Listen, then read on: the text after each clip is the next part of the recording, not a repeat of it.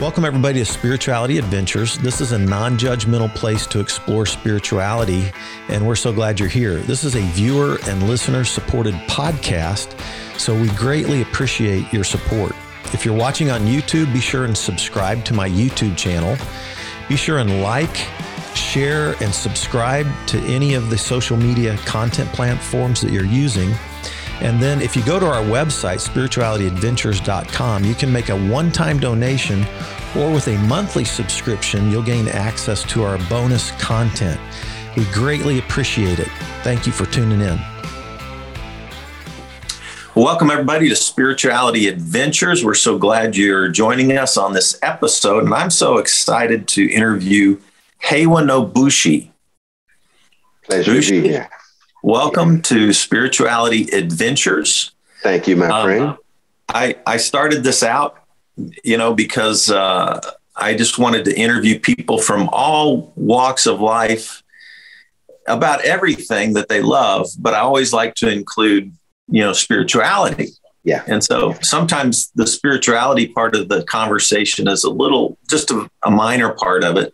Mm-hmm. Sometimes it's almost like the whole, the whole thing but I would say your your journey has been a spiritual adventure your whole life. Yeah, my whole life. Yeah. Just as I've uh, you know gotten to know you a little bit. Mm-hmm. Um, so I'm I'm going to give just for those who are tuning in. Um, just we'll get to this, but Bushi uh, grew up in the Black Baptist tradition. Yeah. Uh, he has been in military. The Marine. He is a black belt. He is in the uh, martial arts. He is also now a a Buddhist teacher, yeah. and so his journey has been one of a spiritual adventure. I would say, right? indeed, indeed, and it's and it's still going. So, so excited to to unpack some of your story with our audience and and thank you so much for joining us. Glad to be here. Glad to be here. Yeah, so let's let's start, you know, where you were born and kind of give us a little feel for your growing up years and mm-hmm. uh, how yeah. that led to your your early sense of calling into like pastoral ministry. Yeah. So I was uh, I was born in West Palm Beach, Florida. Um, my mother and father uh, were very interesting people. They were very uh, church going. My grandmother was a minister, and she was the one who actually uh, encouraged me into ministry. And I often tell this story about how that came about. My grandmother, being a Black woman in the Black Baptist Church, uh, was relegated to the status of you're not quite a minister, even though she was doing ministry and wanted credentials to preach and whatnot. Uh, many of the men folk didn't want that to, to materialize. Uh, and, and my grandmother decided when I was about six years old that she would uh, she would somehow or another get these get these men to give her an opportunity. And uh, so what she started doing was she started teaching me at six seven, eight, nine, ten, all the way up until um, I was able to stand on on the uh, uh, on the carpeting, not on the, the, the the footstool up in the pulpit. Um, yeah, that, and, pul- that pulpit is sacred space. It's, it's sacred space, and it's interesting yeah. that a little six-year-old black boy could, could get up there, but my grandmother couldn't. She was, right. uh, yeah, she was, she was told we, if you go. we were doing a joint service with the largest African American church in Kansas City, is a Baptist uh, church, and one of my female pastors just walked right up behind the pulpit, started speaking, and they were like, "Whoa, whoa, lightning, lightning's gonna." Yeah, that's right. I mean, you destroy the whole temple doing that stuff yeah, so you could do it, but she couldn't. Yeah, and, and most of my white audience doesn't understand that that right black yeah. church that the pulpit is reserved for the anointed ones. Yeah, that's holy right? ground. Holy ground. And, and, uh, some of the black tradition doesn't allow women behind that pulpit. That's right. Still to this day. Yeah. There, there are many women, great preachers, great teachers, great yeah. evangelists who have, have never within the structured uh, institutional Baptist church uh, set foot in the pulpit. Now they can right. preach like my grandmother all day long from down there where the lady reads the notes and the birthdays. Isn't that crazy? Yeah. yeah, yeah. So that was um, that was my beginning. My grandmother decided that she was going to teach me how to uh, read her bio. And you know, this was allowed. Okay, put the little boy up there. He can read your few credentials and whatnot, and then she would she would uh, speak from the floor. Well, she taught me how to enunciate and pronunciate and taught me some big words, and, and I was able to say them very well. Um, and what happened was, uh, she would dress me up on those Sundays that she would preach, and I'd have on a nice suit and a bow tie or a necktie. And uh, I would really give it all I had to make her sound good. And so people started coming uh, more and more on the Sundays that she was preaching just to hear this little boy. And uh, eventually, what happened after several years. Uh, she was she was granted, you know, um, ordination, and she was given the right to preach. And it, it didn't stop me from introducing her. So I, I developed a great deal of my ministry understanding, my ability to public speak, and I'm quite the intro- introvert, mind you, uh, to public speak from uh, those experiences early on uh, by way of hmm. my grandmother. Yes. Mm-hmm. Oh, so interesting. So at some point though, you you you decided because you got a master. Did you get a? Yeah, I've got uh, two two masters, and my PhD is in systematic theology. Yeah. Wow. T- where did where did you do your education at? New Hope Bible College, which is a, a institution here in the state of North Carolina, very well known uh, Southern uh, Southern Baptist Bible College. And I also attended Brighton University, uh, which was stationed in Hawaii at the time. They later moved to Missouri. Um, it is a defunct school now, um, and they lost their accreditation and other things. But I was able to secure uh, a master's of sacred theology there and also my PhD in systematic theology before they closed. Okay. Okay. Yeah. Yeah. So, and were you pastoring? I was going through doing your education. I was. It was the it was the basis for uh, learning and exploration. Uh, I worked out a great deal of my uh, intellectual theories about theology and religion and things of that sort um, while pastoring. And it was early on in life, however, uh, I think I may have been maybe 13 or 14 that um, I, something didn't quite add up.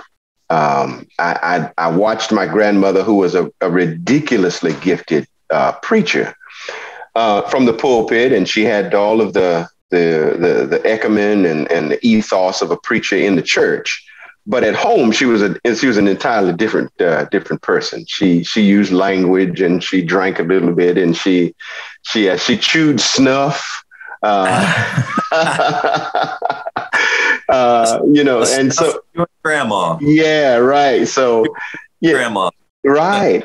And I think at, you know, because I was developing at a young age and I was really getting into what I was doing, people were responding. And so this gave me a sense of this is the right thing to do. I'm, I'm on the right path. I started really, really getting into uh, the phase of I believe, I believe, I believe. Uh, but what was uh, somewhat of a detour sign um, was the way that my parents uh, lived. They were they were human when they were home, and then they were holy when they were at church. And so, uh, to children, you know, sometimes that's a that's a conflict. Uh, yeah. it, it, was for me. I often say now that uh, we're all victims of the post traumatic stress disorder of our parents, and so. yeah, early on, I developed this uh, yeah. this understanding that there's something there's something not quite right about yeah. religious experience and the human experience. Yeah, you, you know, I know when I started my church, I tried to I tried to build a church that that um, I would have called it down to earth spirituality, but where we didn't play that game of you know, you put your Sunday yeah. best on, your Sunday yeah. smile on, your yep. you could have just had a massive blowout argument on the way to church, but then you walk in the doors and everything's great. You got oh, your, angels following you in the door. Yeah. I got your Jesus praise on and you know everything's yeah.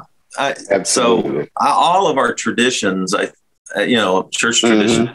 have that. that yeah. And it, it kind of makes us um, want to wear masks, right? Yeah, absolutely, absolutely. And that that is where, for me, uh, there was a great deal of uh, psychological imbalance. You know, there's there's one of one of the things I often say today is that the church and religious people are some of the most um, psychologically conflicted persons or people on the planet. Um, we're taught to be very moral, and then we see, well, how is that looking uh, with regards to religion across the globe today? You see, mm-hmm, mm-hmm. uh, this kind of imbalance in what is what is moral and what is right and what is good and what is human and uh, you know acceptable those things that we yeah. yeah. that we do so. so so you're pastoring you're working through you're doing deep study and theology oh, yeah. Mm-hmm. and at the same time as a 13 14 year old you you are you already were experiencing some some conflict over your own tradition yeah. yeah yeah, I did. I did. And that just, it just grew up.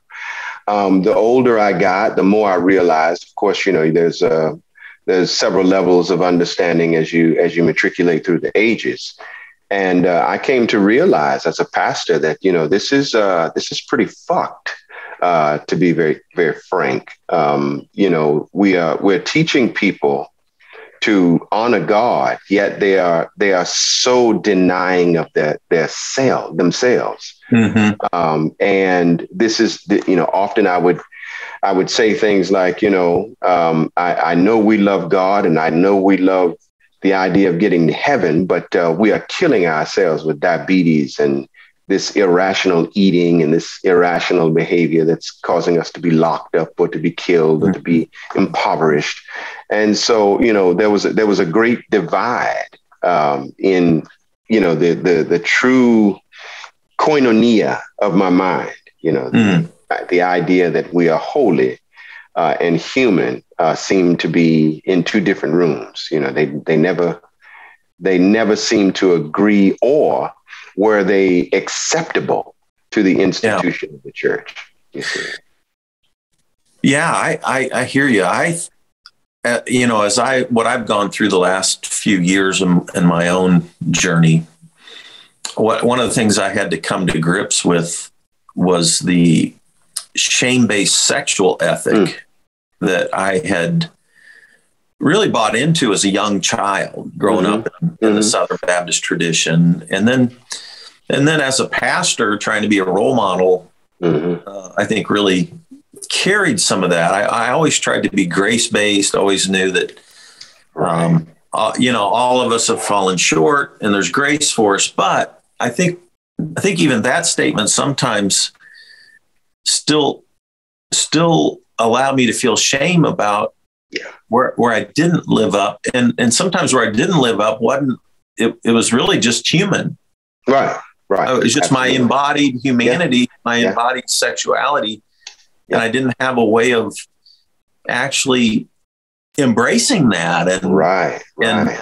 and so then that that led to problems. mm-hmm. Yeah, absolutely, absolutely, as it as it does for all of us, uh, whether or not we want to admit that you know there is there is a psychological uh, imbalance um, within many you know human beings who are religious who are christian who are baptist methodist it really doesn't matter. Yeah right right. Um, there's there's a you know there is a psychological impurity uh, because you know we we don't include the the, the, the human side of, of, of whom we are you know. Um, mm-hmm. and that's not to say that you know our humanity um, is off the gate you know bad. You know the, the idea of original sin is one that i have always uh, shunned. You know it's impossible for me to believe that uh, god is so god is so wonderful uh, that he you mean he did all of these wonderful things or she did all of these wonderful things. And forgot to clean us up before giving us this grace. you know, so we're starting out kind of sideways if original sin is, you know, so there is, you know, for me, if there is no confidence that the flesh, the, the human side of us is prone to err. You know, if there's no, you know, confidence in that. And I think that's really what it takes, you know, confidence in the fact that, yeah, you're human. You're going to make these mistakes because this is the this is the structure that you've been handed. Um, you know, before we got here, somebody gave us our name. Somebody told us what we were going to believe. Told told us who were the good people, who were the bad people, and then they enforced that. And we just followed that out, denying ourselves and and going with uh, other people's notions and whatnot and you know so this this is what causes the imbalance. You know we we have training wheels on our humanity but we have a cadillac to chauffeur guard around in you know. Mm. and that's i i read a book oh just in the last couple of years by a guy named i think matthew fox called original blessing. Original blessing yes. Yeah. And um, yeah and it, it, was beautifully yeah. written book. And yeah. uh, he's a I, he's a I don't think he's a Franciscan like Richard Rohr, but I, he's a, he is in a Catholic tradition. But yeah, you know, just just like how many times people started at the third chapter of Genesis instead of the first in terms of you know, right. but, you know blessing is you know, I mean, those are the first words out of the gate, right? Sure, and, uh, sure, absolutely. If you're, if you're in the Judeo-Christian um, flow of things, right? Right, right. but, um, absolutely. Um, but at any rate, yeah. So you so you're studying, you're pastoring, you're you've got all this conflict going on, you're thinking through it all, and then you wind up in the military. Yeah. yeah. I would, yeah. Did it, let go of all of that? Uh, no. Like, give, us, give us that. like, how yeah. do you wind up from pastoring and PhDs in theology to military and yeah, well, I, and dojo. yeah, I have always been one of those people. Uh, I, I I would happen to say I overcompensated for my not being able to rationally understand God. And so the military was, uh, you know, I'm, I'm somewhat of an adrenaline freak. I think we, we, we, we've kind of pretty much determined that. Um, I'm somewhat of, a, of an adrenaline freak uh, and quite just a natural adventurer. Um, I wanted to serve this country. It was an American ideal that was sold to me as a child, and I felt like I needed to contribute to that. I live here. Uh, I have neighbors whom I love dearly, of friends, uh, you know, family that I love dearly, and I felt it necessary to to serve um, in the military and, and and do my part to keep us safe. I, I did that also um, while being in ministry. So when I wasn't doing, um, you know, running off and training or going on deployments, um, you know, when I wasn't doing that, I was back home uh, doing ministry and studying and things of that sort. So, um, and then, you know, martial arts was something that I started out with when I think I was maybe 11 or 12 years old. You know, mom was like, you're not just going to stay in the house on Saturday and do nothing and eat up all the food. Um, they, they had programs down at the local gym and the rec center, and uh, uh, martial arts was one of them. And so I, I began a journey there. So um, yeah, it's wow. just yeah, yeah, yeah.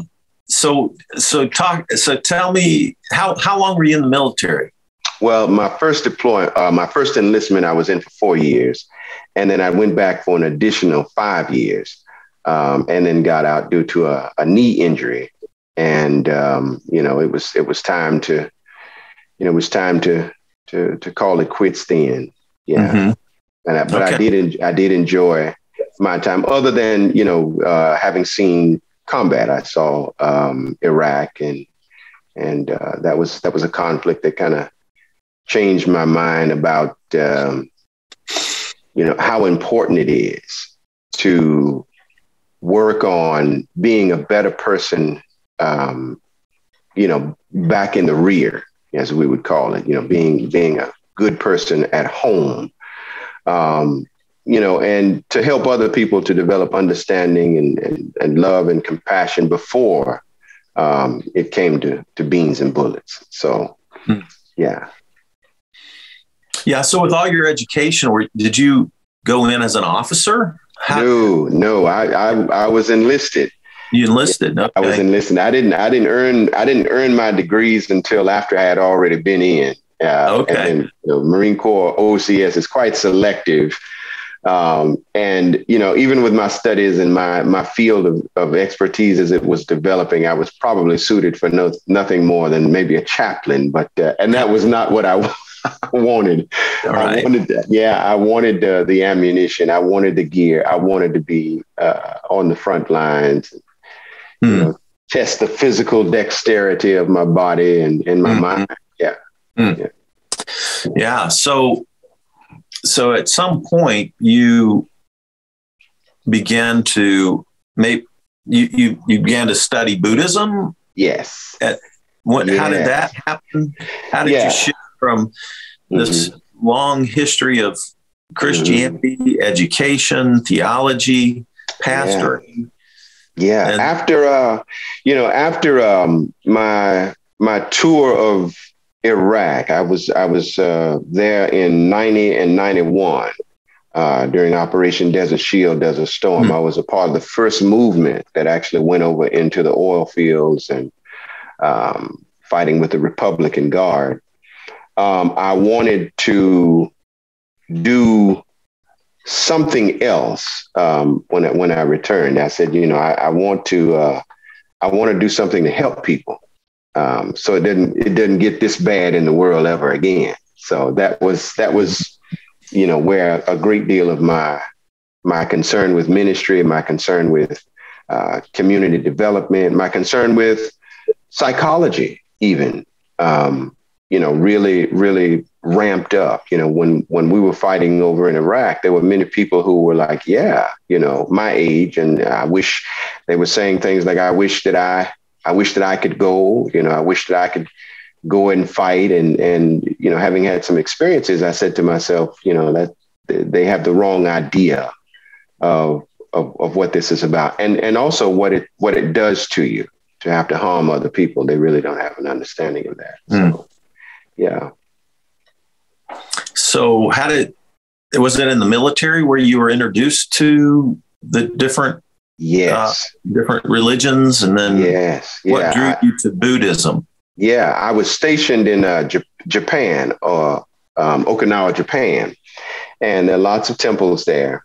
Um, you know, Buddhism and Shintoism are the, the main religions there. And so meditation uh, became something I became quite interested in, hearing that it calms the mind. Um, it is a deeper way of understanding the human self. Um, it is about compassion, which was contrary to what uh, you know it would appear that I was doing as a Marine fighting. Um, it was really about compassion and being soft and understanding and things of that sort. So Buddhism really grew on to me, and after I had, uh, you know, I, I, would say ascertained some some measure of knowledge regarding uh, the practice of meditation, I, I furthered my studies there. You know, I continued to to read and, and take on teachers and gurus uh, when I had left uh, left the islands um, to continue to study. I came back uh, to the United States and continue to do so, and I, I still study a great deal today. Um, and at some point, studying Buddhism, I came to realize, especially having had a Christian background, wow, this sounds so reminiscent of you know someone else that I've heard talking this way, and it was Jesus. Uh, I really started looking into the parallels mm. uh, of Buddhism and Christianity. I was growing very fond of Buddhism, and I at one point I really wanted to to to express that, but you can't do that in the Baptist church. Right. Uh, you know, I really, I really wanted to share, you know, like uh, I think that the Buddha, Siddhartha Gautama, is saying the same thing that that Jesus is is saying. So, um, you know, for many years I didn't, I didn't, you know, come forward and say that, you know what, I, yeah, I am a Buddhist. But what I did was I started integrating the teachings. Mm-hmm. Um, sometimes from the pulpit, I would teach. Uh, teach from you know the Buddhist the Buddhist teachings and uh, you know kind of say things like you know what and you know who else says that Jesus and then I would I would carry on you know because you you can't stick with Buddha You know, you got to come back to Jesus, and then people people really started to get it. Um, mm-hmm. And after about you know, like now, I've been a I've been a monk for this is my twelfth year. So twelve years later, after starting that practice of integrating Buddhism and meditation uh, into Christian theology, many people across the globe um, recognize the work that I do, which is called Bodhi Christo, um, as you know, this is a pretty valid, this is a pretty valid viewpoint. Um, mm-hmm. it, it is supported largely by uh, Christians who are in Tibet, Tibetan Christians. You know, they're mm-hmm. very prevalent there, and uh, so they recognize, um, you know, the the parallels, and so you know, this is this is largely what I do now. Yeah. Mm-hmm. Yeah, yeah. I um, it's interesting. I was a religion major at Baylor, um, religion and business. Mm-hmm. We studied mostly Christian history, but but we also studied some of the other tradition, you know, faith traditions as well. But then my and then I did a master of divinity, and then I did a doctor of ministry at Fuller. Okay. And I was working on a second doctorate, a PhD in the Hebrew Bible, um, and I was down to the dissertation, but ended up uh, going to rehab instead. So uh, uh, then, since then, my my own personal journey, um, I really kind of I was so, you know, and my story went really public, and it was really humiliating, and um, I really went into a pretty a dark space yeah. in 2019, felt like an atheist, probably didn't really want to live. Mm-hmm. And then somebody mailed me a uh, copy of Richard Rohr's book, Falling Upward. Yeah. And it really took my, I would say it, it got my faith off the ventilator. Yeah. Yeah. And I started kind of devouring Richard's books. And the other thing was, while I was in rehab, I was introduced to uh, a Buddhist style of meditation, which some people just call mindfulness meditation. Mindfulness, yes. Mm-hmm. You know, mm-hmm. and then I've I've been in a, a, meditation group for over a year now. Okay. And the gal, the lady that I've, and I actually have done an interview with her. The the the the, the lady that I've been in a meditation group with studied with Sarah uh, Tara Brach. Yeah, Jack, Tara Brach. Yes, Jack Kornfield. Mm-hmm. And, mm-hmm. and I've I've felt, you know, um, I've just really valued uh, what I've learned through yeah. her, uh, and and um, I actually um, applied for their two year training. Uh, okay. So so I'm, and I, I would still say I'm a Jesus follower, but I as you know even before when I would teach on, you know, I'd always do every now and then do a series on all the faith traditions just to mm-hmm. help people. Mm-hmm. And I'd always say that we're always supposed to love and respect right. everybody. Um, you know, as I studied all the different religions, um, I didn't see them all ex- as exactly the same, but mm-hmm. sometimes answering different questions in different ways, sometimes answer, answering the same questions in the same way, and sometimes answering the same questions in a little bit different ways. Sure, sure. You know, yeah, I mean, you know, right. mix a mix of all of that. Right. Um, but always felt like there were things I could learn from mm-hmm. all the different traditions, and uh, and certainly I'm I'm really uh, trying to to grow and learn in mm-hmm. Buddhism. So we, for the audience, we met just last month at right. the uh, Wild, Wild Goose, Goose Festival. That's right. That's right. Carolina. Mm-hmm. And you were doing a talk on um, the uh, what Dharma, the, the, Dharma of Jesus, the Dharma, the Dharma of Christ, of yeah. Christ. Right. Yeah, and I and I I went to it, and I bumped into you uh, a couple of times. Mm-hmm. And so I just got really intrigued. And then Brian um, Brian McLaren, who's mm-hmm. I interviewed him here, and we've we, have you know become uh, you know I think become friends in the last six months or so. He's the one that encouraged me to go to Wild Goose Festival. Oh, I see. Okay. Yeah. So I'm kind of curious. Um, so you run the Thomasville Buddhist Center. Yes, um, and yeah. it is. Yeah, it's uh, it's in Thomasville, and it's been in existence since uh, 2011. Uh, okay. I, yeah. Mm-hmm. and I, I noticed it, and I don't know how to pronounce these words, but maybe you can just give us a little description of each of these because uh, most of my audience is going to be from a Christian background, but actually I've got people from all over because I've been in the recovery world for about three years. And mm-hmm. so I've got people that listen and follow in the recovery world, the deconstruction world, and, mm-hmm. and, mm-hmm. and, other other traditions as well. Right. So, um, so you said you you studied my uh, Mahayan, or I don't even know how to say these words. Mahayana. Mahayana. Yeah. And, and Daishin. Daishin Zen. Yeah. Zen. Mm-hmm. And then you you kind of like, is it Jainism? Jainism is a Jainism is a religion in and of itself. Uh, yeah. But I, am very fond of Jainism. Um, you might because, give us a little, dis- like, tell yeah. us what Jainism is, and then tell yeah. us um, what these two types of Zen Buddhist are, and and maybe how because I've been introduced like to the, I know uh, the Tara Brach. They right. do a and they're they're a certain type of yeah insight and uh, vipassana uh, Buddhism. Vipassana. right. Yeah, So I don't um, even understand the difference with all these yeah. things, right? well, and and one of the reasons I study so abroad is because you know it's kind of like a well balanced diet. You know, if your body is uh, you know treated with uh, the necessary essentials for each and every organ, uh, each and every uh, facet of you, you know, you you get all of the all of those things to nutritionally supplement yourself to survive. Yeah. Um, one of the reasons I study uh, so many other religions and and have grown very fond of the supplements of uh, Mahayana Buddhism and Zen Buddhism, um, and also Jainism, is you know because it it provides a greater insight into the human nature itself.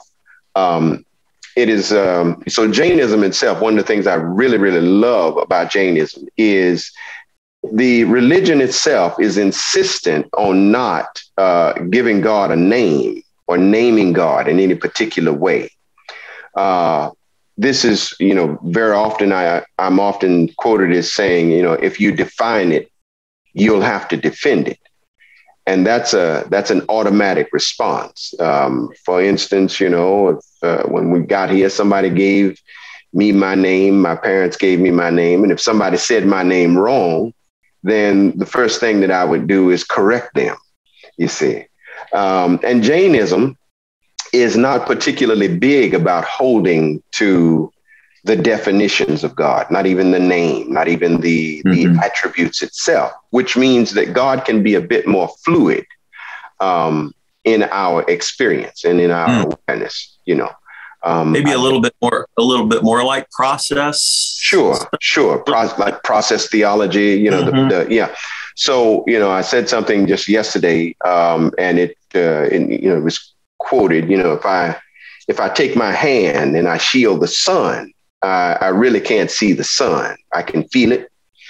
I know to a certain degree that it is there, but um, I, you know, I'm not experiencing or seeing the sun. Likewise, if I hold any image of God or definition of God, then I truly can't experience God either. And so Jainism is, you know, to me uh, and to many others, you know, kind of like the platform of letting go of those things that keep us down, you see. Mm. Um, and then Mahayana Buddhism is. I, will interject. Yeah. Go, go, right ahead. Way back with Moses, right? Right. And he's like going, like in the ancient Near East, if you, if you, if you could name or even name your God, mm-hmm. it, in some ways it gave you a little bit of a opportunity to control. Sure, absolutely, um, absolutely. And then when Moses is going, well, who shall I say sent me? You know, and like, yeah. what's your name? Yeah. and he's like, well, I am that I am. I am that I am. Exactly. And, and this is, yeah, that's that a is, little and unknowing right there, right? Yeah. And that's a great deal of Jainism. that's just what it made me think of is all. Yeah, yeah. Right. So even even in that respect, I think God is a bit more intelligent than we've been behaving, you know. Don't, don't get all right. labels. But Mahayana Buddhism um, is a school of Buddhism. There's there's Vajrayana Buddhism, there's Mahayana Buddhism, there's Theravadan Buddhism. Uh, those are the three major schools of Buddhism. And, and, and all Buddhism is Buddhism, but they come from three different perspectives. Mahayana is considered the, um, the, the playful expression, the more progressive expression of Buddhism. It is based largely on experience, as opposed to uh, like Theravadan Buddhists. They're usually denoted by the orange robes and they're largely Asian and uh, they don't uh, eat meat and they don't run, they don't dance. There's certain particulars to the rules of being a Vajrayana Buddhist that uh, they prescribe to. Uh, Mahayana is more expansive. Uh, it's really about the experiences itself.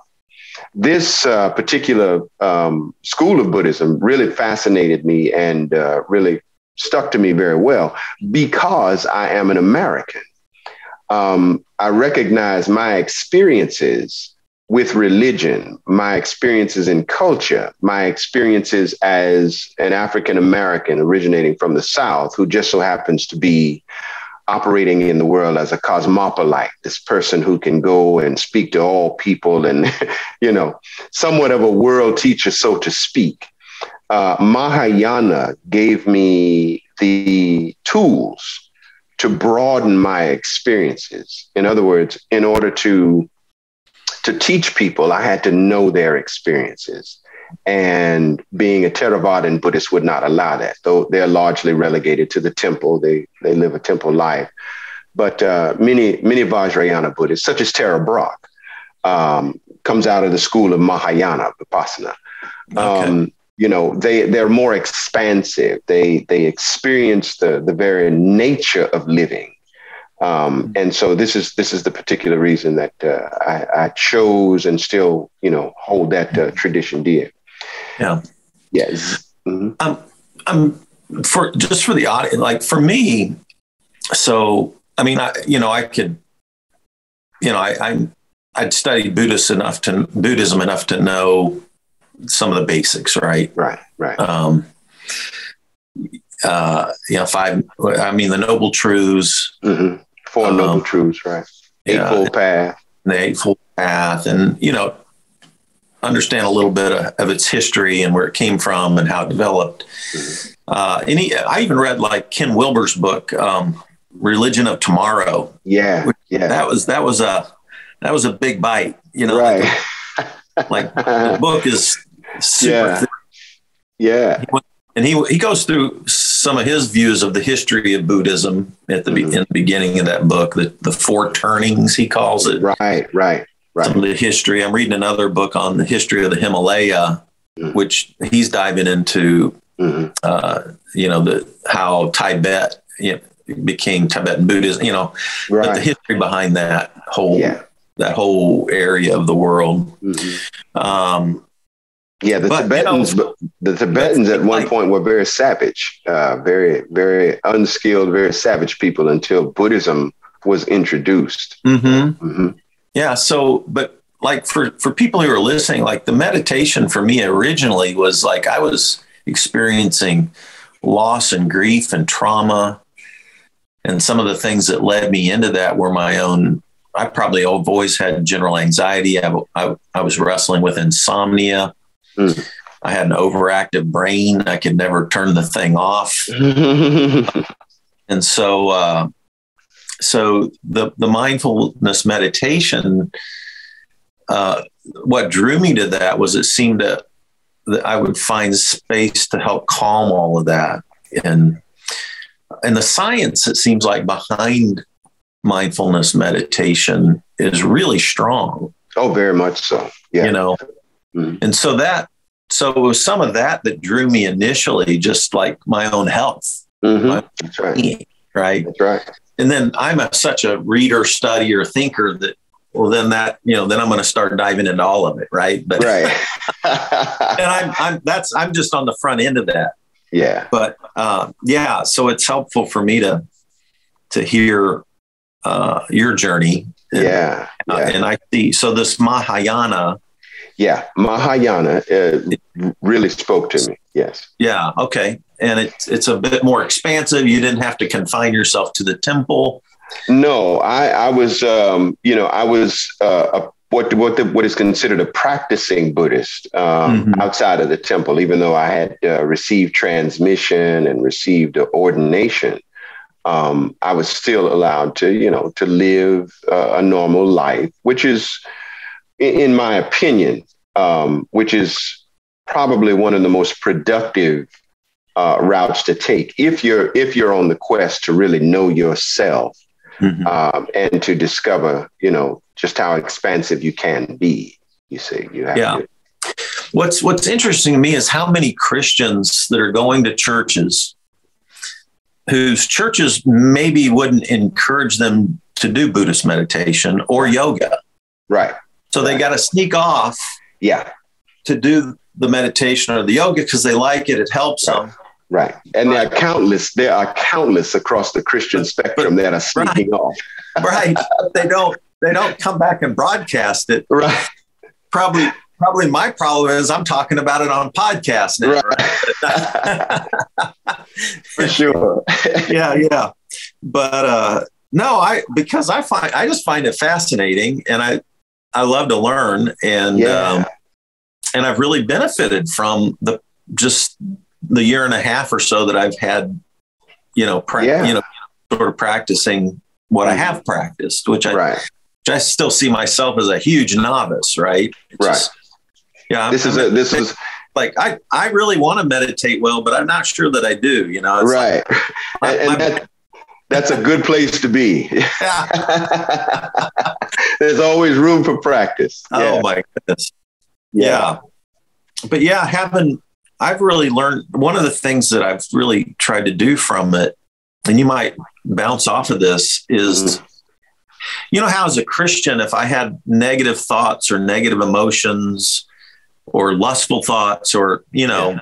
any kind of thought that I didn't think was, you know, good, a good Christian thought or yeah. good Christian emotion, you know, I would try to fight it, mm-hmm. battle mm-hmm. it, mm-hmm. subdue it, right, ignore it. Yeah maybe it'll go away. Yeah. And, and now I, and then I, then I, after doing that for 40 years and then mm-hmm. I blew up away.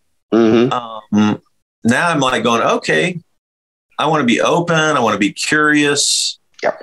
Why, why, what, what's going on with this emotion? What's going on with this thought? Where is it coming from? Mm-hmm. Let's be open and curious about it. Let's hear what it has to say. Right. Very, and that, very... I've, I've never handled, that's never how I approached my own thoughts and emotions before. Does that make sense to you? It, it makes complete sense.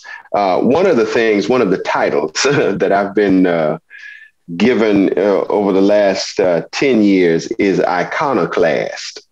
Um, I'm, you know, people recognize me as an iconoclast. An iconoclast is a person who particularly uh, is on the mission of, you know, shattering the religious institutions, its dogma, its doctrine, uh, those things that hold humanity back. And to some degree, I greatly agree with that. Um, now, I'm I'm not going to institute a crusade uh, in order to do that against the church. But what I do is try to educate the church about the human factors of being a Christian. Um, we often talk about Jesus and we often talk about Jesus from the perspective of being the Son of God. Uh, what we fail uh, very often to do, uh, very clearly, is to talk about Jesus being the Son of Man. Um, you know, those things, what did it take psychologically uh, for Jesus to break ritual, break rule, break custom, to sit down next to that woman and uh, you know and and talk to her even after she admonished him you know you, you shouldn't be doing this. What did it take psychologically? What barriers did he break um, in order to do that? Now if we are to emulate god and if god is uh, you know our the benefactor of the image that we that we bear we are we are made in the image of god then those are the psychological areas that we too must be willing to explore. If everything about our lives is structured according to code, um, you know, code of code of religion, code of society, then we really are in exploring um, the other facet or the other aspect of, of being God um, or being Christ-like. And so, yes, I, I think that uh, quite often our religious, uh, you know, our religious um, framework keeps us from being human. It's interesting that you know uh, as you know, in the 90s, we started seeing this major downfall uh, of marriage uh, across the, the, the, board in Christianity. And when many of those people were, you know, petitioned for a reason as to why, you know, many of those people said that, well, I'm just not happy. I'm, I'm, I'm discovering that I'm changing and I no longer feel the same way in my body and in my mind. Uh, many of those people would assert that I no longer see it the same way. When the body begins to fail, the mind too is also on the decline. And so some of the the more vitriolic ways, the more vitriolic mannerisms, the more um, the more dominant uh, uh, attitudes that we have, you know, those those kind of biologically uh, regress. And so, you know, the human nature of us, uh, we as human beings, really needs to be explored and I think that religion, in and of itself, and particularly Christianity, we're talking here, uh, has relegated us to such a standard that for thousands of years has, you know, suggested to us that we circumnavigate the reality of our own existences um, and find the answers through faith and belief and hope um, I think that is what is what is clearly um, a crippling effect to the human being. Um, and I don't think that that is uh, that is what God wants. Certainly, God doesn't want to see the the church in the condition that it's in. Uh, and how do we fix that? Do we come up with a new rule? Do we come up with a new leader? Um, in order to fix that, we have to fix the people that bear those those philosophies and the the only place to to begin to to reconstruct is to really firstly understand who's going to be who's going to be carrying these beliefs mm-hmm. you know the the human fabric of whom we are is the most important commodity uh, that that that God saw fit to create, and Jesus saw fit to say when it began to be so structured. You know, he said, you know, I know what the law says, but I say otherwise. you know, so I think that it is meditation. It is really getting to know, uh, you know, both the the profane and the sacred of ourselves. Um, that we find, you know, a, a balance. You see, mm-hmm. um, yeah. I one of the things that I, you know, I, having been, you know, I've studied the Hebrew scriptures quite in depthly, almost to the point where I did a PhD there. Right. But then I'm a Jesus guy, and it's so fascinating to me to, you know, Jesus was a Torah teacher, but he was a, a radical Torah yeah. teacher. Oh, you know? absolutely. And he he renewed, he you know kept some of the old and you know mm-hmm. brought forth treasures old and new. Old and new. That's right. Out of that tradition, right? Mm-hmm, mm-hmm. And in a certain sense, we're all called to do that. If I'm right. if I'm hearing you, we're all right. called to be to take what we've received, right? Hold on to some of the old, but also renew it, transform, right. move it yeah. forward. And and what mm-hmm. I hear you saying is that one of the things about we, we have to embrace and embody, we have to embrace ourselves, our full humanity, mm-hmm. and then have a, a fully embodied, embodied spirituality. Yeah. Uh, yeah not absolutely. denying us, but right. But receiving all that we are and allowing that to move us forward as yeah. we integrate old and new. Absolutely. And and my basis for for that, you know, for that teaching even, and I teach that across the globe. I teach that constantly is that we have lived, you know, according to, you know, there are three types of knowledge. There are only three. Um, and the mystical is to be found in, in that also. But uh, the first type of knowledge that uh, all of us uh, are uh, given from the time that we are born is called explicit knowledge. And it is, you know, in preparation for your PhD, uh, your dissertation, there were some suggested readings. Um, that, and so yeah. people yeah. say, you know, this is this is the textbook. This will help you. Uh, when we're in grade school, they say this is the textbook, and uh, you read the information, and then we're going to test you on it at the end of the at the end of the chapter. And if you test well, then well, you'll receive an A. And that is the information that we carry for the rest of our lives. That is also the information that uh, many of us are willing to go to war for, you see. This is, is this explicit knowledge. The second type of knowledge that all human beings are, you know, endowed with, whether we want it or not, is called codified knowledge. And uh, the root word there is code. It is the stop sign, you know, it's the it's the red light, it's the green light, it's the broken perforated line that says you can pass, and then it's that solid line that says you better not pass. Um, you know, there are codes, there are do's and don'ts that society has set up for us. Um, but many of us, most of us on the planet, I would venture to say that just about 95 to 99% of us don't expli- uh, experience tacit knowledge, T A C I T. This is the knowledge that can't be taught. It is experiencing the thing, whatever it is, for yourself. You determining in your own flesh what does this feel like to you? How does this resonate with your mind? How does this resonate with your emotions? You know, what are you getting from it? How is your mind structured? Um, you know, many of us overlook the fact that the minds that we have are the minds of those who came before us and uh, we are we are a suggested uh, continuance of those people. You know, in in many ways, we are beasts of burden of history.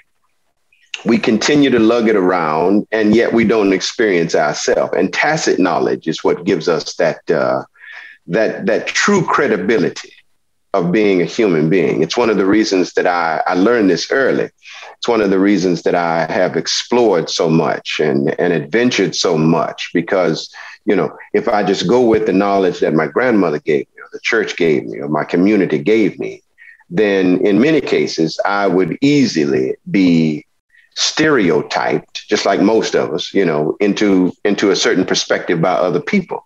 Mm-hmm. Um, and those perspectives, I would also be more inclined to defend you see, because I've, I've established that that's the definition. Yeah. Yeah. Yeah. Well, t- gosh, Bushi, we, I could go on forever with you on this stuff. Um, two, two things that I'm, that are popping into my head. Um, one is, uh, you know, like you're, you're this sword bearing warrior who's peaceful.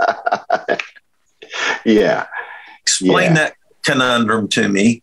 Yeah. And then and then the other one is what what might be your favorite space of of where Jesus and your Buddhism come together? Like you I'm sure there's a bunch of ways that you've presented that.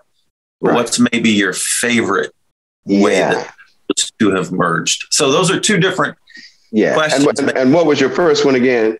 The the the the sword bearing. Right. Right. Okay. Peaceful. Yeah.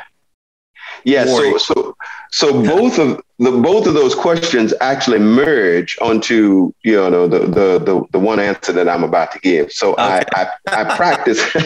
I practice a very uh, very ancient practice, which is Hindu in nature and it is every day. Um, this is my practice. This is one of the reasons I don't, you know, spend a great deal of time necessarily reading others, even though i am very well read. Um, I spend much more time uh, in the practice of Janava, uh, Janamarga, Janamarg, G N A N A M A R G a, uh, it's a Hindu practice. And the practice itself is about intellectual dissection.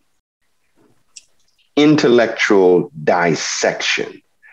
Um, and I think that this is what both Jesus and the Buddha were both staunch about. You know, we often wonder where did Jesus go when he was 12, 13 years of age and then came back as this, this young strapping lad.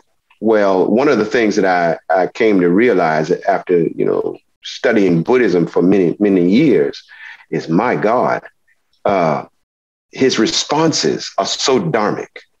Um, understanding the history of Israel and uh, the Torah, you know, the law, um, his responses to the teachings of of of, of uh, um, the Hebrew people, you know, of the, of the Israelites, I should say, was quite intellectual. You know, one of the he stumped people uh, in their tracks. You know, the first thing that went to went to operation when Jesus spoke was their minds, uh, and the Buddha did the same thing. This this practice practice of jhana marga is about not holding to the concept, but really experiencing what happens in the process. So much like process theology, seeing a thing as it is, not giving a name to it, not giving a definition, not even giving credit to the experience, but fully experiencing this, this thing helps you to develop this sense of understanding the movement of a thing from, from the most minute to the largest aspects of it. This practice of being intellectually um, uh, astute, you know, so to speak. If if there is a, a, a relationship between Buddhism and Christianity, it is most certainly to be found between the works of the Holy Spirit and the work of mindfulness. Mm-hmm. Ah, you know, mindfulness. The work of the Holy Spirit is to bring us to a sense of corrective thought, which would thereby usher in corrective reasoning, corrective viewpoint. And it, it takes slowing down so that we can get there faster in order in order to do that. So my practice of jhana marga, um, each and every day, I'm usually quiet for about uh, 22 to 23 hours a day, still to this day. Uh, oh. So this this hour um, that that we're spending together um, is largely fed by the silence of my my my mouth and my open mind to experience all things. Um, and I think that is where they both merge. You know, Jesus said, uh, "Blessed are the meek," you know, for for they shall inherit the earth. Well, it's usually the people uh, who don't get into the fight that are left to pick up all of the goodies of everybody else who's been shot on the battlefield. You can pick up the wallets, you can pick up the cell phones, you can pick up, you know, those are the people who who have a furtherance but those who have defined themselves are usually the ones who go to battle and in themselves. So Jesus and the Buddha, uh, Jesus and Shiva, uh, Jesus and Vishnu, you know, all, you know, are getting to the same thing. You know, this this idea of destroying the illusion. What is the illusion? The illusion is whatever you define, because that thing will change. And intellectual dissection comes from being still to see the full evolution of, of whatever it is that uh, that is evolving, and all is evolving, all is evolving in, uh, before us. And uh, so, yeah, that's you know that's uh, that's where the warrior, the you know the warrior part of me, being a martial artist, uh, I integrated you know, my mastery of the sword, my mastery of using my hands, my mastery of balance. Um, I use that also, the same dedication, the same prowess, the same uh, conviction to allow my mind to be as precise in the awareness as I can possibly be. Um, and this is, you know, I think this is uh, what what Jesus was getting at. Imagine if Christians today um, had such a surgically precise awareness, uh, to see that compassion was much more needed for the woman at the well, the woman who was caught in adultery, uh, the man who's who hung on the cross next to Jesus. Imagine if society today truly had that conviction, that compassion um, is what breeds the furtherance. You know, when you have compassion, what you do is you let everybody off the hook, including yourself. You don't have to hold to the ideals of, you know, crucifixion or or, or judgment. Neither does the person have to remain in a place psychologically um, to to you know to to be kind of strapped down there. They don't, you know. So it it is it, it's good for us to exercise the greatest gift that that we have, and and that is that is our minds, our minds. So that, I think that's what Jesus was was really getting at. If you change the mind, you can change the behavior. There's a song when I was a child uh, made by the group Funkadelic, I believe it was, uh, and the song uh, was entitled "Free Your Mind and Your Ass Will Follow." and and uh, this, this very crudely, uh, this is so very true of us today. So many people are rediscovering that they gave up so much to the church uh, that they have nothing. They've, they've lost their mind, they've lost their peace, they've lost their money, they lost their uh, their tools and their materials to construct themselves in such a wonderful way. They've created of their lives this uh, this debauchery that they're now seeking to deconstruct. Mm-hmm. You know, largely because uh, you know being a Christian, being a religious person, whether it's Islam or whatever, is mm-hmm. largely about following and not being in the precise practice of knowing uh, for yourself. You see, yeah, yeah, yeah. I think you know, you, you it's so interesting because you had people who, and I'm sure you saw this, who who hovered around church but didn't really take it that seriously. Right, right, very much so. But but then you had other people who like took it so seriously that you thought they got a little mentally ill with it. Yeah, right, right. You know? yeah, and I think the mental the, the mental illness is on both sides. You know, to to be there and not take it seriously. What else could you be doing with your time? And then to take it so seriously and still be angry at everybody else is not, not beneficial. Also. Yeah. Oh my. Yeah. Well, Man, thank you so much. How can how, you know if people want to connect with you? What how do they do that? What yeah? What, what where would you want to lead people if they if they want to? Sure, you can. Uh, the the name is such an odd one, and it's one that's been recognized. Uh, you know, uh, people can find me. Uh, just Google me. Uh, you can find me on Facebook. Heiwa Nobushi? Uh, you can find me on Twitter uh, at Bushi's Peace. Um, and then, you know, you can email bodhichristo at gmail.com or visit the website, which will, which will share all of that information at bodhichristo.com. Mm-hmm. Yes. Mm-hmm. Okay. Do you do um, uh, little seminars or like things online ever? Like, te- you know, like things I, that people jump in online with? Yeah, I do. Um, I'm, I'm a reclusive practitioner. Um, but I do from time to time come out and I do workshops, and those are usually posted or, or shared through social media.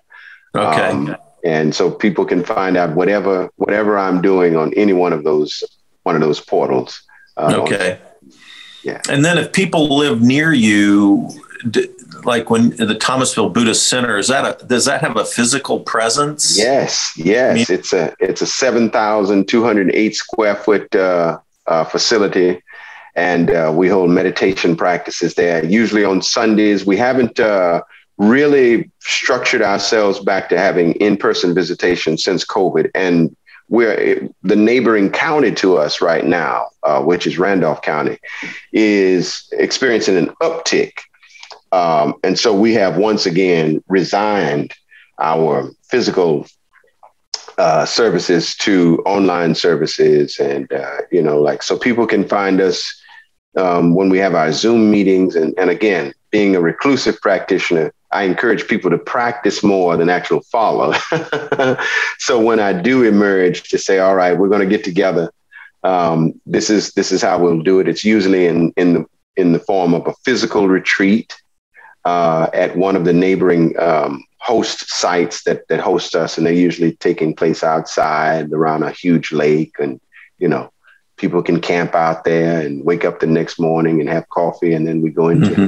some sort of practice. So okay, very good. So Heiwa Nobushi, did I say it right? You said it correctly. Yeah. Okay, that's H E I W A N O, and then B U S H I. So, mm-hmm. and then the uh, the Buddha Buddha Christo. Bodhi Christo. Bodhi Christo. B O D H D I. B O D H I C H R I S T O. And and Bodhi and Christo dot, dot com. Dot com. Yeah. yeah. And Bodhi Christo translates the enlightened Christ. Right. Yeah. Right. Excellent. Excellent. Well, thanks so much for joining us today. Thank Such you, my friend. journey that you have been on and that you're going. And I'm so glad our paths crossed there at that Wild yeah. Goose Festival. So I, I, knew I knew you were a cool guy when I met you. Yeah. Uh, thank you so much. And thanks everybody for tuning in to Spirituality Adventures. We'll see you next time. All right. This concludes today's episode. Thanks for tuning in and listening. Remember, if you're watching on YouTube, subscribe to my YouTube channel. Remember to like, share, or subscribe to the social media platform that you're using. And then go to our website, spiritualityadventures.com, and make a one time donation, or you can subscribe monthly and receive our special bonus content. Thanks so much.